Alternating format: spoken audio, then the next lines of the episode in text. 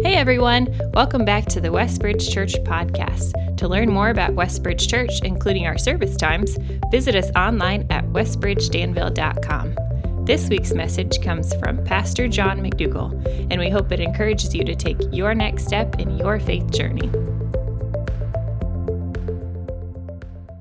Well, today we begin a, a new message series entitled Draw Near and it's a 10 week deep dive into the letter of Hebrews. It would have been fitting to place in the chair in front of you a steak knife and a fork rather than a straw because the, the letter of Hebrews is not milkshake truth that you can like sip through a straw pretty quick and be on your way. It takes some chewing. It's like steak where, where you've got to just chew on it. And the good news is that it's protein and it's protein with a punch, with a kick. The, uh, the author is not concerned about our, uh, how do I say this, how good we feel about ourselves when we go out the door. He's concerned how close we are with God. And his big concern, you'll feel this throughout the letter, is there's five warning passages which he's concerned that, that we will drift from God. And so he gives us these warnings. They're, they're in your face. There's a, you can feel his concern for, for us, and, and uh, we'll, we'll be unpacking those as we go. The overarching message of this letter is what we talked about a couple weeks ago. It's in, in chapter 10, that, the Cliff Note version. It's draw near to God, hang on to the hope you have in Christ, and go love as God calls us to go love. Encourage each other to go love. The theme of the mess, this letter, the subject of this letter, I should say, is Jesus. Jesus is how we draw near. Jesus is our hope, and we're called to go love Jesus, follow him into a life of love. The author, um, again, cares deeply that, that we don't drift from God. And his, his challenge to us each week will be a life of loving obedience to, to our Father. But the end goal is that we'll draw near, that we'll live close to, the, to our Lord, which is the place of, of life, really, and, and love and joy. One of the most helpful aspects of this letter, what's unique about it is, is it helps us understand our relationship as, as Christians and as Gentile Christians to the Old Covenant and Jewish Christians. It's written before the temple was destroyed in, 80, in 70 AD when those who were uh, coming out of the Judaism, moving into Christianity, were actually being persecuted. And it, you can imagine how hard it would be if you're being pers- persecuted because of your faith in Jesus. You're no longer going to the temple, which is still existing, and they're still offering animal sacrifices. And you're saying, No, I'm not going to go do that. And you're facing persecution for it. It would be tempting to drift back into that, that way of life, or at least adopt some of the practices of the Jewish of, of Judaism. And so the author here is, is warning Jews or, or really helping Jews stay focused on Jesus. Jesus is so much better than what we had under the old covenant. So, uh, but the old covenant still has great value to us today as, as Gentile Christians. So, what is that? You know, and often when um, things get weird for some churches and some brand of churches, it's often they don't understand the distinction that we're no longer under the law of Moses. And yet, how do we relate to that? And, and we'll talk through that as we work through this book. Now, we don't know who wrote the book, so you could have come up with your own theory. I guess to me, I'm thinking God didn't tell us, so we probably don't need to know but some think it was Apollos, the, the great preacher and teacher. Some think this is a, a one sermon that starts in the beginning and goes all the way to the end. Like a preacher just preached this whole sermon. And the, their little clue that gets me thinking that might be right is over in uh, the last part of it, verse chapter 13, verse 22 says this Brothers and sisters, I urge you to bear with my word of exhortation. So you get the tone there. This is going to be exhorting us. For in fact, I have written you quite briefly. Now, if you have looked at the letter of Hebrews, would you use the word brief? Part of, on the Vision Summit, I was trying to condense how do I put Hebrews into 10 weeks? And it gave me a headache. This thing is not brief, this is long. So, so this is obviously a preacher's definition, right, of brief. because uh, what a preacher thinks is brief and what is brief is usually not the same thing. I love the story, quick rabbit trail, of when uh, happened in our church. A little boy asked, sitting by his grandma, and he's like, "Grandma, um, when is this over?" And the grandma said, "It's when the two hands on the clock both point to the top, 12 o'clock." And the little boy thought for a moment, then he said, Does he know that? Pointing to the pastor. and uh, so this may have been a preacher talking. The bigger clue is it's great oratory. Do you know the first four verses of this uh, Hebrews chapter 1 to 4 are the most sonorous in all of Greek literature, all of uh, biblical Greek literature. I've practiced that word sonorous all week. Does anybody know what that means? I didn't know it until I read William Barclay. It means the most good sounding. Like when he goes into one to four, it's like if you're listening to this as a and you understand Greek language, it's like that language was just flowing. It, it, it just sounds good. It, it sounds like kind of what, what he's saying, and it's just wow. So that might be a clue as to who wrote it. Some think it was Luke, some Barnabas, some Paul. We're not sure. But today, what we're going to do is kick it off. We're going to discover a core truth, a, a very simple challenge, and then a danger to avoid in the first part of this, this letter. We'll put these all together to, in a big idea that we can carry with us this week. So we'll get it, get it going here with the core truth. There in verse 1, it says, In the past, God spoke to our ancestors through the prophets at many times and in various ways. In the past, God spoke to our ancestors. How did He do it? He did it through the prophets. And, and when you just stop and think, how gracious is our God?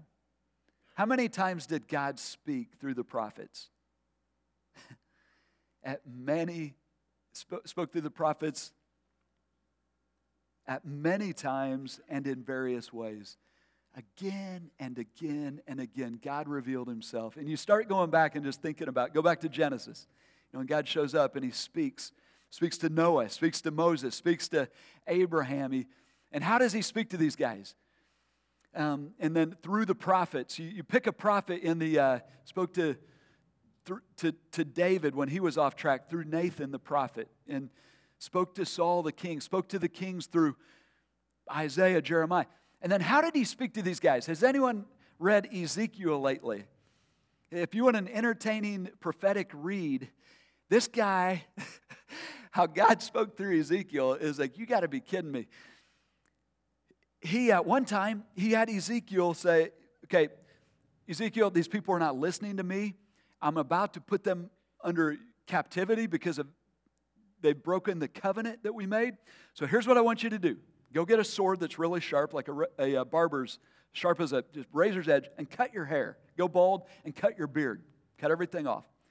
And then divide the hair up into three parts. Put some here, hair, some of your hair here to represent this, some of your hair here. Burn some of your hair, and take some of your hair and stick it in your belt.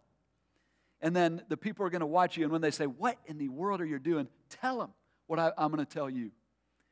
And, and, then another time he says, Ezekiel, I want to take a block of clay and stuff, and I want you to just go out in the middle of everybody and build like a little Lego thing of the city and build a, a mini siege. And when people walk by, I want you to tell them what, what.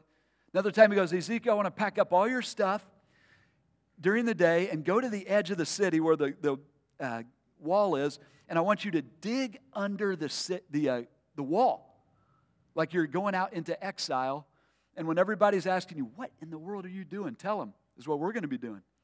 Dig under the wall and then do that again the next day and the next day. How did God speak in the past? Oh, many times. How gracious is our God. And in many ways to, to get the attention of his people. But here it comes. But in these days, he's triggering something here. This is a unique time that we live in. This is the time that all the other days we're looking forward to, the prophets were looking forward to. In these days, He has spoken to us by His Son. How has God spoken to us today? Through Jesus. And here's the core truth that, that we need to just lock in on today God spoke to us through Jesus.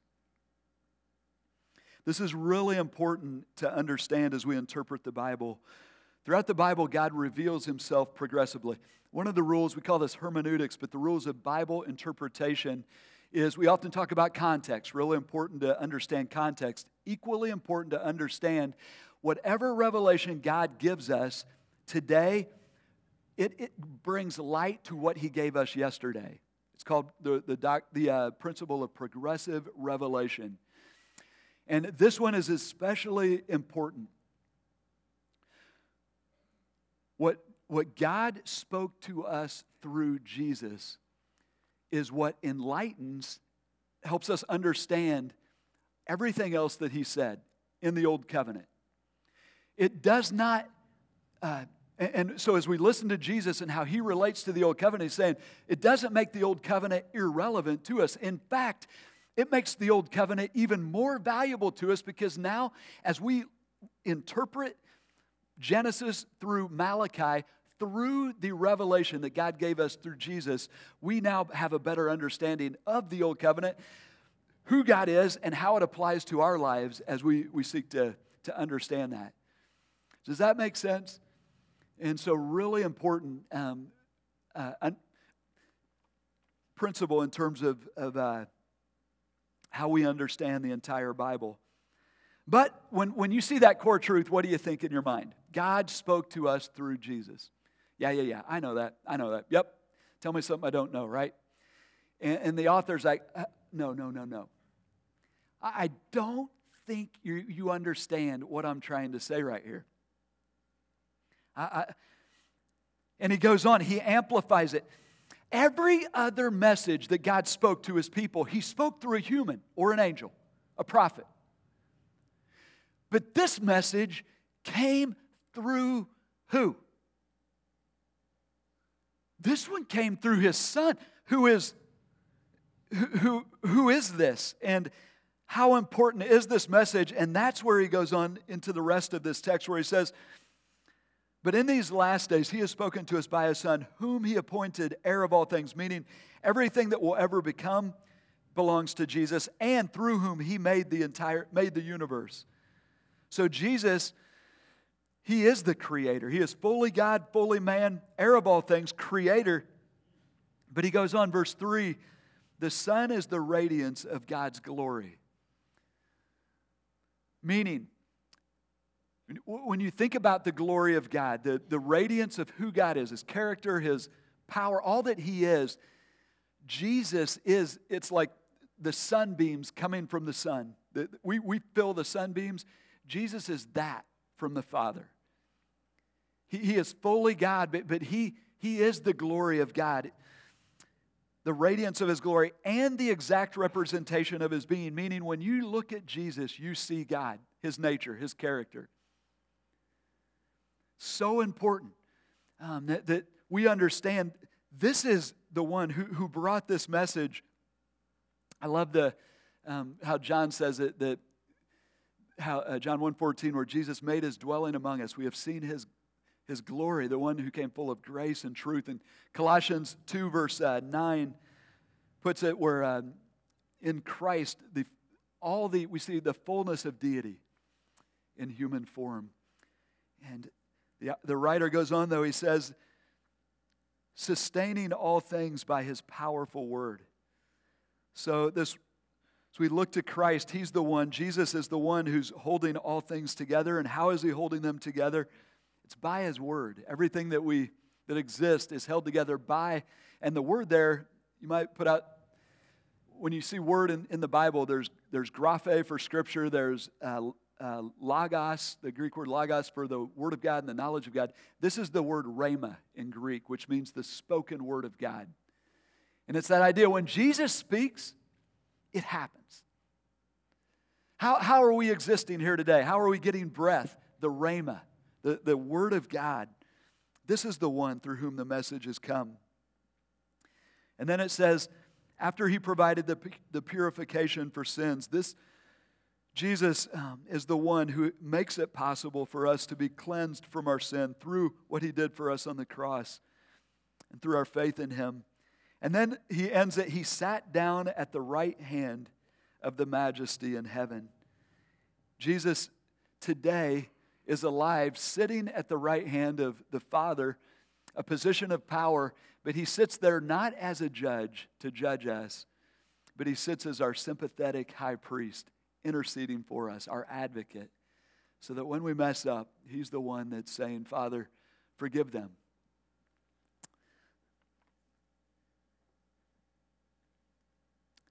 Who is this one through whom God has spoken this message? Do you feel the, the weight of this?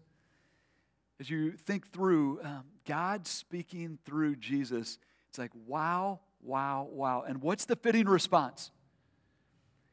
If God sent this message through Jesus, if when the Father sent the message, it was through him, what's the response? What's our fitting response? And we see it there in, in if you uh, move ahead to chapter 2, verse 1, it's this We must pay the most careful attention, therefore, to what we have heard, so that we do not drift away.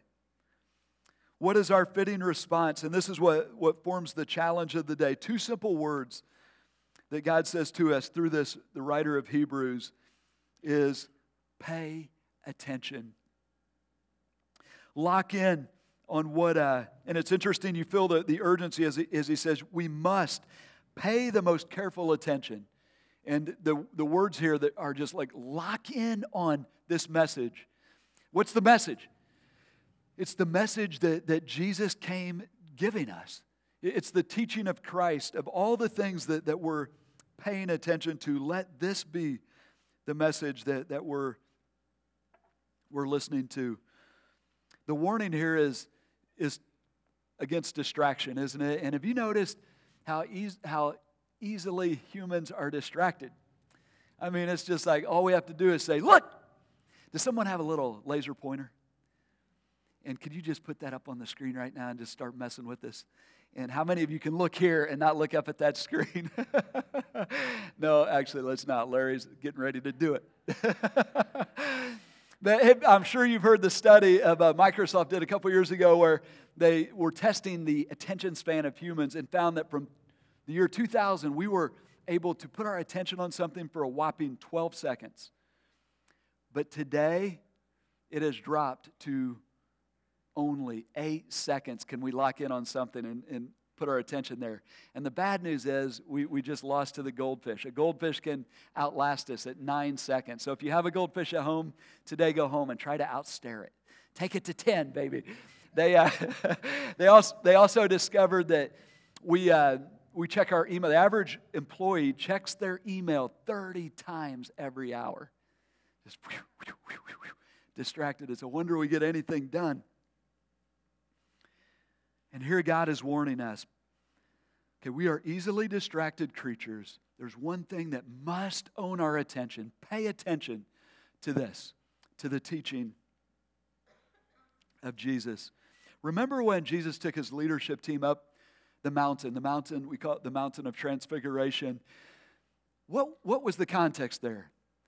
And these guys were not hearing what he said. He said, Guys, I'm going to go to the cross, suffer, die, and be rise again three days later. And it was going over their head. Why? They were distracted by their own version of a preferred future. They, they didn't see the cross. Death was not part of the plan, and they couldn't hear him. So he goes up the mountain, takes Peter, James, and John. Tyson hit this last weekend. And what's the what, what happens? What's he do?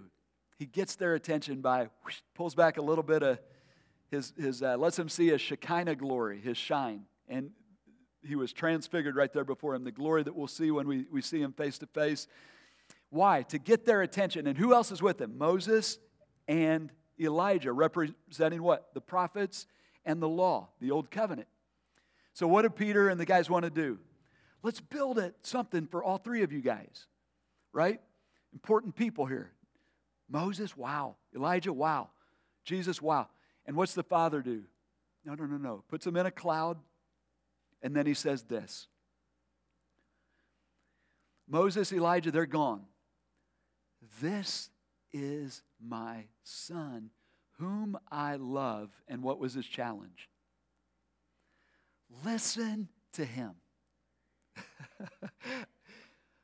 Listen to him.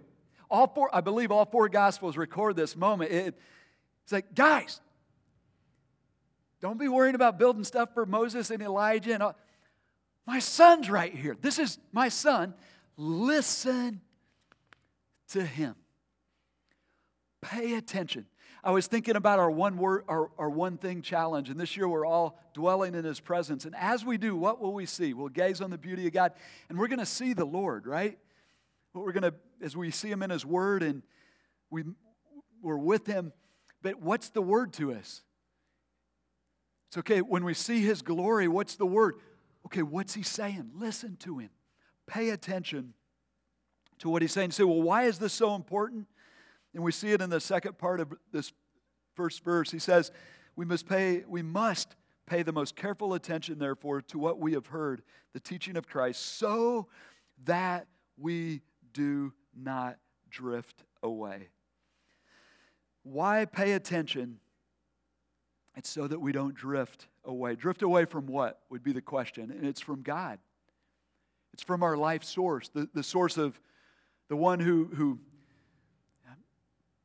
nourishes our soul, the one in whose presence we come alive, the one who will lead us down the, the path of life, the one who, whose love we desperately need, who fills us up with his love, powers us to go love, the one who, who's our source of joy and, and contentment and satisfaction. It is possible as followers of Christ to drift away from God. How? We become distracted from the teaching of Jesus. We allow some other voice to, to get louder in our head. And, and you know what's, I think why the, the author here is so intense is this isn't something we, we intentionally do usually, is it? It's not like we say, hey, I'm going to go drift from God. Or I'm just going to go, uh, you know, how's it happen? Get distracted over here, distracted over here, distracted over. And boom, all of a sudden, Jesus just becomes one among many voices and little by little the drift think about david's life and you know it wasn't like he went up on the roof and said i'm going to go look for a beautiful woman tonight and who's someone else's wife and he, he just he got distracted it wasn't locked in on his relationship with the lord and what mattered most i keep seeing a, a, a moment where a, a leader was it was a sailboat in the middle of Lake, or way out in Lake Michigan, where the leader had taken his leadership team for a team building event, but it went bad because the wind quit blowing. So they're, they're like, ah, what do we do out here? We're going to practice sailing, but we can't do that. So, well, thought we weren't planning on this, but let's go swimming. So they uh, strip down to their, their uh, undies and jump in, and they're out there swimming around, having a good time. Well, being human, he was distracted from the boat, which still had its sails up. And when a little puff of wind came along, that boat started to drift. And when he finally did notice the boat drifting, can you imagine the panic? He describes just pure adrenaline dump as he starts to swim towards that boat, which is now drifting because what's he imagining? It was his dad's boat and a very expensive sailboat. And what he was seeing was that boat on the other side of Lake Michigan and him explaining to his dad in his undies, Dad, I don't know where your boat's at, but uh, that's a bad day. Thankfully, that day didn't happen. They caught up to the boat, jumped in there. That's, uh, we can laugh about that. But it's not laughable, is it, when we think about a wrecked life. And the warnings in Scripture where we have an enemy who is out to destroy us, is praying around like a lion seeking to devour. And how did it happen on day there in creation, you know, where the serpent went after Eve and went after twisting the word of God. And here he's saying, All right, guys, as you follow me, we're in enemy territory. It's one thing you got to do is lock in on the teaching of Jesus Christ. Hear him, know it, um, Pay attention to it so that you do not drift away. And the great encouragement to us is, guys, we don't have to drift. That's why God gave us this word to keep us close and to keep us from drifting into the dark place far from Him.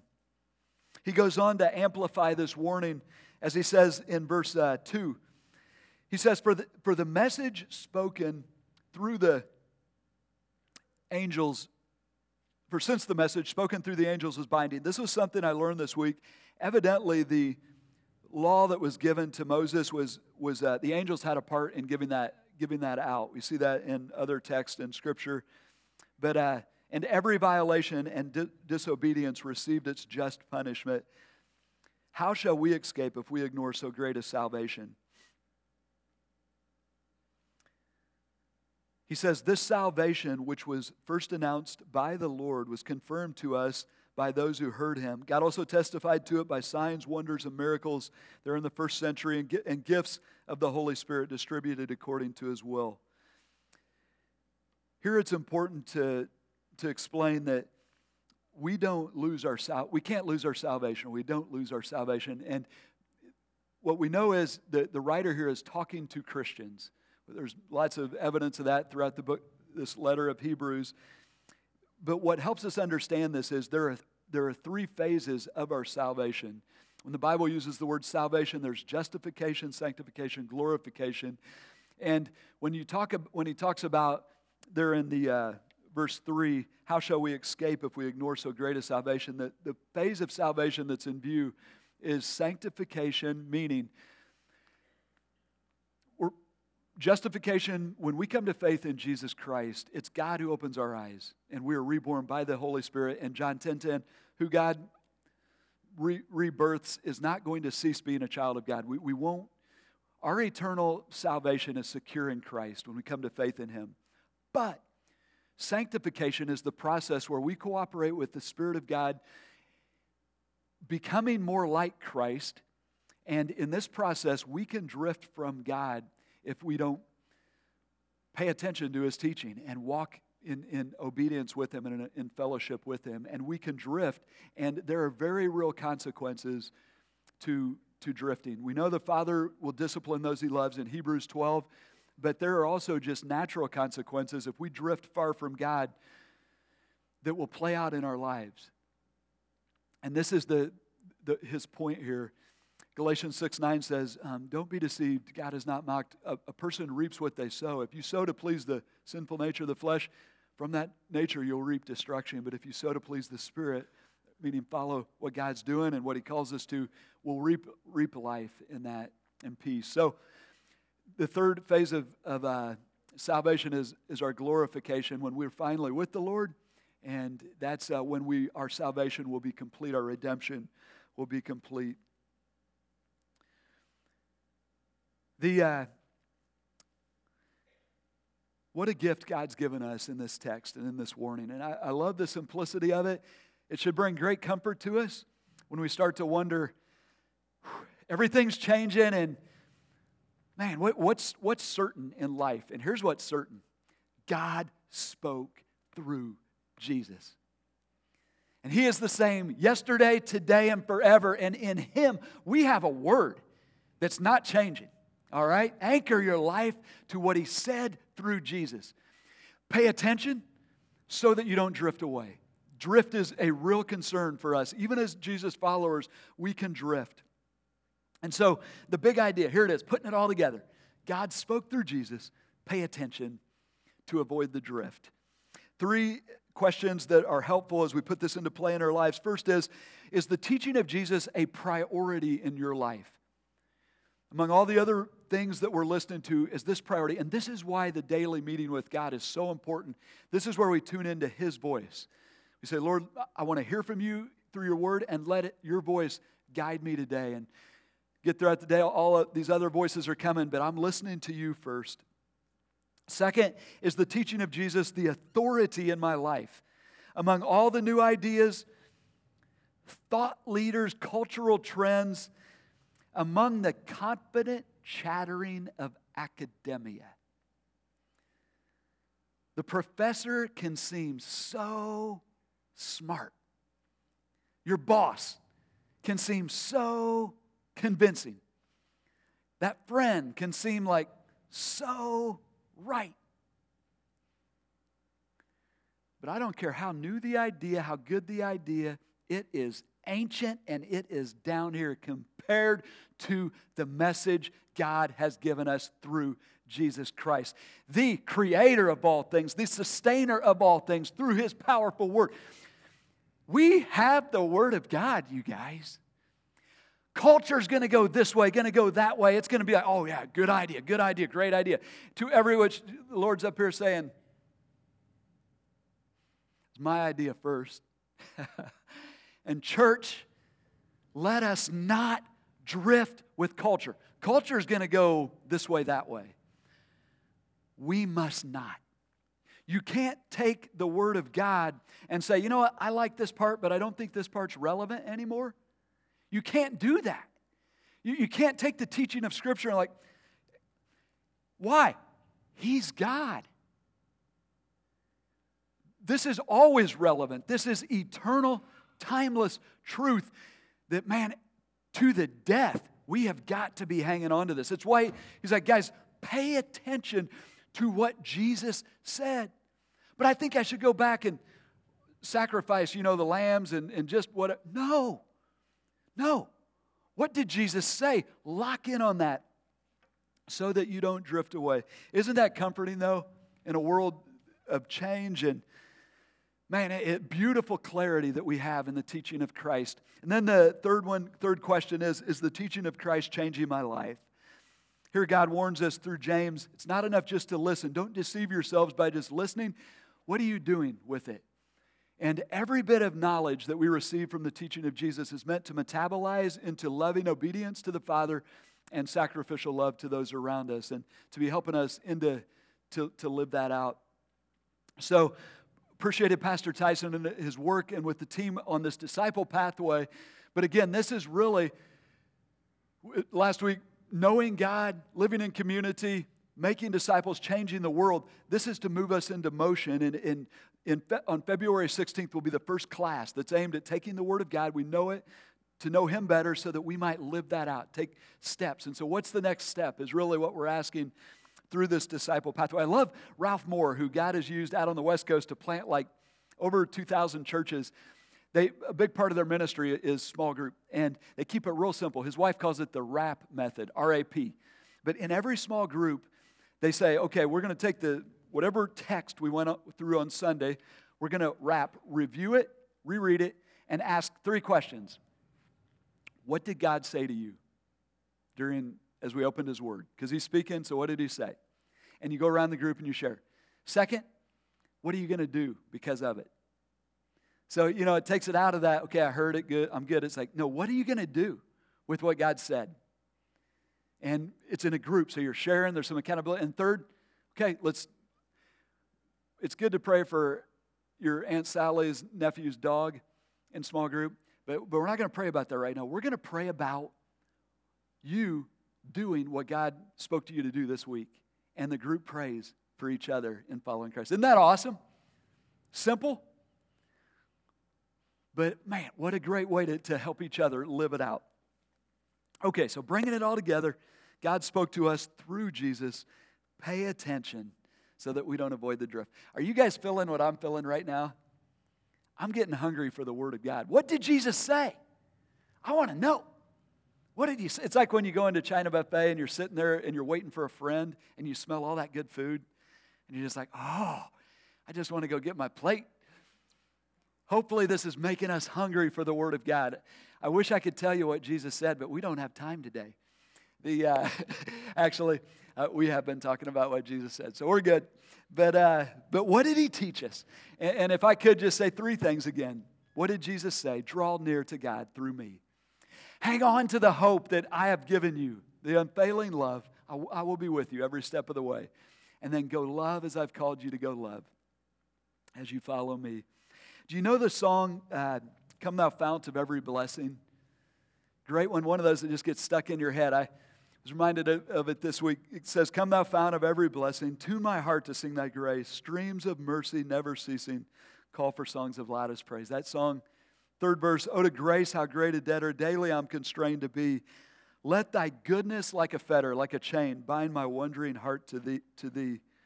Prone to wonder, Lord, I fill it. Prone to leave the God I love.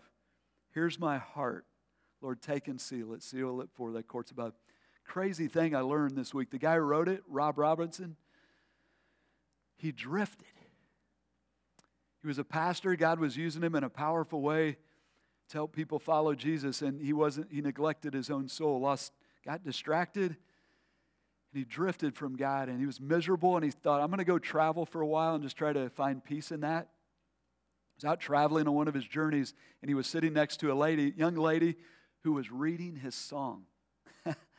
and she started talking to him about it, and he, he kept trying to deflect and just ignore her, but she wouldn't let it go. And finally, he started to break down, realizing this was God at work. And he told her, I wrote the song, but I'm not living it. And she went back and helped him hear his song again. And she said, Rob, streams of mercy never ceasing. God's mercy is still flowing. Draw near. Draw near through Christ. And he came back to the Lord. And you know, it's it's a journey, isn't it? And we have our up moments, down moments with, with God. But just coming back to Christ, seeing him, and hearing him say, Draw near. Keep your eyes on me. Pay attention to what I've said so that you don't drift away. And so, would you join me in prayer? Father, I thank you for your grace, for your mercy. And I, I, thank you for the way that you've given us some grace this morning through your word and just reminding us again that you spoke through Jesus. And then just uh, knowing we're humans and easily distracted, thank you for this reminder, this warning to lock in on you, Jesus, and what you said. And, and then to. Uh, to know that we don't have to drift, but that we can live close to you. And so I pray here at the outset of this series, Lord, that this would be a, a season, the next 10 weeks of drawing near to you. Lord, that you would just bind our hearts to your hearts through your word and just do a work in each one of us. Even today, Lord, that, that you would just um, grow our focus, grow our love, and uh, keep us close. I pray this in the powerful name of Jesus. Amen. If you were encouraged by today's talk and believe it would be helpful for others, please be sure to subscribe or share. To experience other messages or find helpful resources, visit us online at westbridgedanville.com.